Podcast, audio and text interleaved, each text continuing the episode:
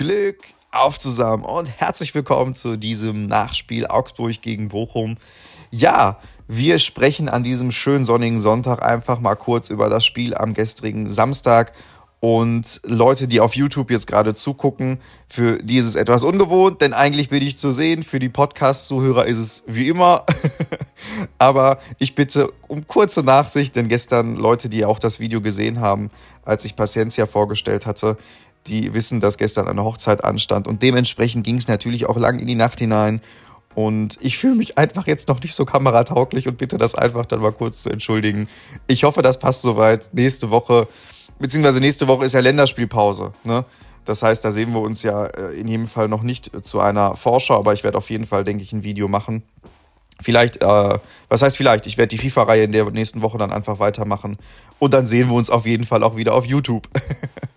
ja, auf jeden Fall. Ich hatte natürlich gestern immer nur kurzzeitig Zeit, mal in den Ticker reinzuschauen. Ist natürlich klar, dass sich nur kurz mal Gelegenheiten dann geboten haben, mal zu schauen, wie der Spielstand so ausschaut. Und ich war natürlich in dem Moment immer froh zu sehen, dass unser VfL relativ zeitnah ausgeglichen hat.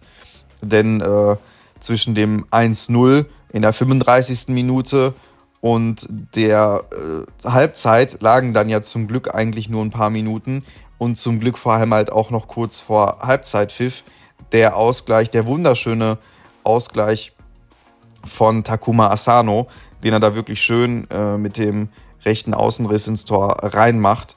Und ja, das muss man wirklich sagen, hat er wunderschön gemacht. Sein zweites Tor auch, da kommen wir gleich dann zu, zu sprechen. Und es war natürlich, man sagt ja immer, dieser psychologisch wertvolle Moment, ne, kurz vor der Halbzeit halt dann nochmal den Ausgleich zu machen. Dann gehst du eigentlich ja mit, dem, mit der gleichen Einstellung wieder in die zweite Hälfte rein und hast natürlich dann auch vielleicht das Momentum dann auf deiner Seite oder kannst es auf deiner Seite holen, weil der Gegner natürlich dann in dem Moment ein bisschen, was heißt geknickt, aber ist natürlich, macht natürlich schon was mit dir. Du, du führst, du musst dich nur noch kurz bis in die Halbzeit retten und dann kommt halt noch der Ausgleich. Ne? Von daher war es ein wichtiger Zeitpunkt und äh, wie gesagt, ein schönes Tor. Und davor hatten wir natürlich auch schon, wenn man das ganze Spiel, und das ist, das auch, ist auch das, auf was ich im Grunde eigentlich hinaus möchte, wenn man dann phasenweise, wenn ich das ja auch im Ticker dann gelesen habe, und das Spiel, als ich mir das angeguckt habe, wenn ich das alles so zusammenfasse, dann finde ich, ist es eigentlich zu wenig, weil unser VfL da hätte deutlich mehr rausmachen können. Und leider so zwei, in Anführungszeichen, sag ich mal, billige Fehler im Mittelfeld, die dann halt diese schnellen Umschaltaktionen von Augsburg gebracht haben und dadurch dann halt die Gegentore, die zwei Stück, weil Augsburg dann halt auch super effizient war, was halt dann diese Fehler anging, die sie ausgenutzt haben von unserem VfL. Ne? Und ja, das war einfach in dem Moment bitter und schade, dass man in dem Moment uns so billig hat, ja, ausspielen können in den beiden Situationen, als der Ball dann im Mittelfeld verloren ging. Und auf der anderen Seite haben wir es, finde ich, offensiv gar nicht so verkehrt gemacht. Also zwei Tore auswärts zu schießen, ist für Bochum, finde ich, total in Ordnung. Gibt Mannschaften, die schießen auswärts mehr Tore im Durchschnitt, aber für, für unseren VfL, finde ich, ist das mehr als ein Haken eigentlich hintermachen, weil wir natürlich auswärts nie so wirklich eine Stärke aufbauen konnten.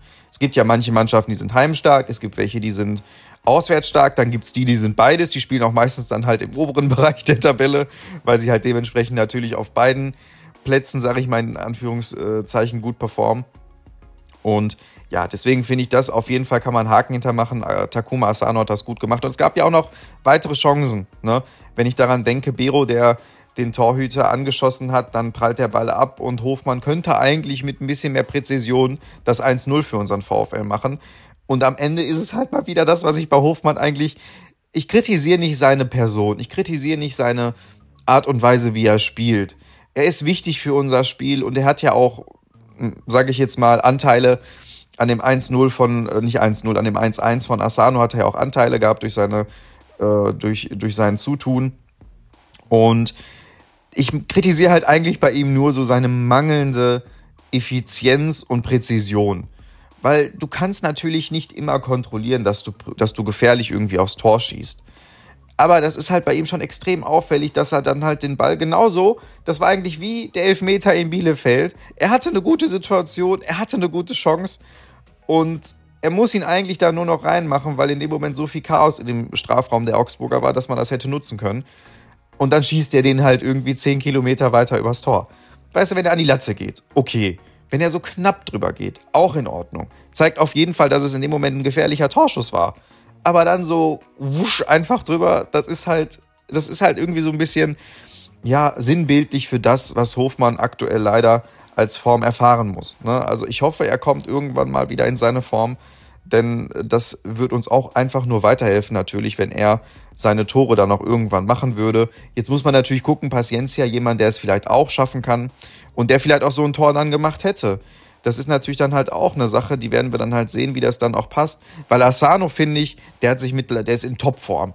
Asano, der hat sich echt etabliert. Asano, der wird uns hoffentlich auch weiterhin so viel Freude machen, wie er es bisher in seiner Rolle und in seiner Funktion macht. Also das muss ich wirklich sagen, gefällt mir sehr, sehr gut, was Taku macht. Und dann wäre es vielleicht jetzt mit Paciencia genau die richtige Ergänzung, ähm, den, die Offensivkraft vom VfL noch mehr zu beleben.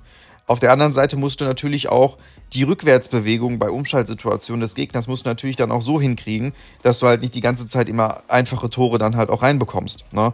Weil das bringt am Ende dann alles nichts, wenn der Gegner genauso viele Tore schießt wie du, beziehungsweise der Gegner dann halt sogar dann vielleicht mehr Tore schießt als du und dementsprechend dann das Spiel gewinnt, beziehungsweise dass es halt zu so einer Pari-Situation jetzt kommt, obwohl wir eigentlich hinterhergelaufen sind. Ne? Also die Laufleistung, wenn man das jetzt auch mal so, ne, wenn man das mal im Generellen so betrachten möchte, ähm, was schon so ein bisschen auffällig war, ist, was heißt auffällig, aber ich meine, du kannst ja nicht in jedem Spiel einfach die, die 120 circa Kilometer dann halt abspulen, aber im Vergleich zu, dort, zu dem Dortmund-Spiel sind wir ungefähr 10 Kilometer weniger gerannt, ähm, was natürlich auch dementsprechend geschuldet ist, dass du dir auch dem Spielprinzip des Gegners, dass das natürlich auch abgestimmt ist und dass du ja auch nicht, wie weiß ich nicht, wie aufgescheuchte Hühner dann auf dem Platz rumläufst, um dann halt äh, sogar noch für mehr Unruhe zu sorgen. Aber ist natürlich schon so eine kleine Sache, die auffällt. Zehn Kilometer knapp weniger. Dafür hatten wir aber eine bessere Passquote, eine deutlich bessere Passquote. Ähm, in dem Moment hatten wir eine Passquote von 73 Prozent. Gegen Dortmund war unsere Passquote 65 Prozent. Ne? Das heißt insgesamt, und das ist ja auch das, was ich vom Spiel als Eindruck so mitnehme, auch mit den 21 Torschüssen, und äh, auch den Ballbesitz, den wir hatten, ich meine, wir haben 63% Ballbesitz gehabt, dann wäre es am Ende auch ein verdienter Sieg unseres VfL geworden. Und wenn ich auch dann noch da, da an, den, an den Schuss von Stöger denke, der, der auch super kam und mit etwas Glück und mit vielleicht ein paar Zentimeter weiter nach rechts dann auch ins Tor reingeht, finde ich, dass es verdient gewesen wäre, wenn unser VfL morgen, äh, nicht morgen, wenn er gestern, wenn er, wenn er Punkte, die drei Punkte mitgenommen hätte und ja, das wäre einfach nur schön gewesen. Und jetzt müssen wir natürlich schauen. Also ich denke mal, das kann man halt so als Fazit für das Spiel dann auch lassen. Insgesamt war es ein solides Auswärtsspiel. Es war auf jeden Fall das in Anführungsstrichen beste Auswärtsspiel, wenn man die Auswärtsspiele gegen äh, Stuttgart und gegen Bielefeld im Pokal dann auch halt noch betrachten möchte. Apropos Stuttgart, möchte ich nur noch mal kurz auch erwähnen, dass Stuttgart 5-0 zu Hause gegen Freiburg gewonnen hat. Also ich weiß nicht, was mit Stuttgart irgendwie so aktuell los ist oder ob Freiburg in dieser Saison halt auch federn lassen wird, weil Freiburg in der letzten Saison auch eine super Saison gespielt hat. Aber das nur kurz am, äh, am Rande. Auch ein sehr überraschendes Ergebnis, mit dem ich in den Kick-Tipp-Gruppen nicht gerechnet habe.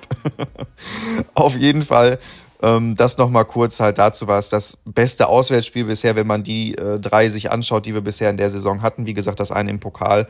Und darauf kann man natürlich aufbauen. Mit zwei Punkten nach drei Spieltagen bin ich auch, wenn man die letzte Saison sich anschaut, zufrieden. Ne? Also von daher ist alles okay. Jetzt müssen wir natürlich nur aufpassen, dass wir nicht den Anschluss dann irgendwann auch verlieren, weil bisher ist noch, finde ich, alles in Ordnung. Ist gerade erstmal der dritte Spieltag.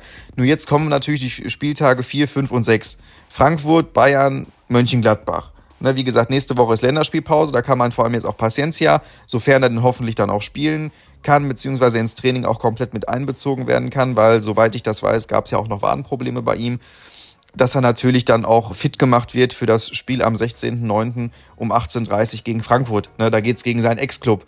Also da erwarte ich auch, wenn er im Saft steht und er spielen kann, dass er mit Asano von Anfang an die Doppelspitze auch bildet. Also das wäre einfach für mich nur die logische Konsequenz, wenn er halt fit genug ist, um das dann halt auch zu machen. Ähm, und da bin ich natürlich dann auch gespannt, wie wir diese drei Spieltage dann durchlaufen werden und wo wir dann am sechsten Spieltag, beziehungsweise nach dem sechsten Spieltag, wo wir dann stehen werden. Es wird natürlich extrem hart, es wird anspruchsvoll, es wird schwer und ja, also wenn ich jetzt einfach mal so ins Blaue raten sollte, wie viele Punkte wir aus diesen drei Spieltagen ziehen könnten, dann wäre ich mit, mit drei Punkten wäre ich zufrieden. Vier Punkte wären, denke ich mal, total genial. Alles darüber wäre utopisch. Um, und zwei Punkte wäre vielleicht jetzt auch nicht so dramatisch, wenn man gegen Frankfurt äh, vielleicht, aber gegen Frankfurt, ich weiß nicht. Also das so, ich lasse das einfach bei der Einschätzung. Ich fange jetzt nicht mehr an, noch darüber zu schwafeln. Das ist auf jeden Fall so die Einschätzung. Ich bin mal gespannt, wo wir dann am sechsten Tag, was wir dann besprechen, äh, am sechsten Tag, am sechsten Spieltag, was wir da besprechen werden. Und das war eigentlich soweit alles, was ich kurz mit euch besprechen wollte. Ja, wie gesagt, also im, im Prinzip hätte unser VfL das Spiel auch gewinnen müssen wäre auf jeden Fall drin gewesen, wären wichtige drei Punkte auch gewesen, aber es ist jetzt so, wie es ist. Und mit den zwei Punkten nach, zwei, nach drei Spieltagen sind wir, denke ich, auch, ja, nicht total zufrieden, aber es ist in Ordnung. Ne? In diesem Sinne, lasst natürlich auch eure Kommentare da, eure Meinung, Einschätzung zum Spiel, eure Einschätzung auch zum Programm nach der Länderspielpause. Ich finde es sehr schade. Ich habe jetzt drei Wochen Urlaub. Da wäre es echt schön gewesen, wenn jede Woche ein Bochum-Spiel anstehen würde. Aber natürlich muss die Länderspielpause mal wieder dazwischen funken, wo ich ehrlich gesagt überhaupt gar keine Lust drauf habe. Ich weiß gar nicht warum. Früher mochte ich die Länderspielpausen eigentlich noch. Da habe ich mich auch viel mehr mit der Nationalmannschaft auch noch identifizieren können. Mittlerweile, ich glaube, ich habe auch schon mal, ich habe es mehrfach auch schon mal gesagt, interessiert mich das eigentlich echt nur noch so ganz leicht mal, wenn ich halt dann schaue, was da gerade so passiert. Aber so, dass ich mir die Spiele komplett angucke. Ich weiß nicht. Irgendwie, vielleicht kommt es irgendwann wieder zurück, vielleicht dann auch, wenn da etwas an andere äh, Strukturen im Hintergrund laufen, aber aktuell interessiert mich das halt gar nicht so. Das vielleicht auch noch kurz dazu. Zur tollen Länderspielpause. Wir sehen uns, wie gesagt, dann nächste Woche, da es ja keinen Vorbericht gibt, keine Vorschau, in einem FIFA-Video dann wieder und dann in gewohnter Art und Weise in die Spieltagswoche, in die wir dann reingehen nach der Länderspielpause. Bleibt gesund und ein herzliches Glück auf zusammen.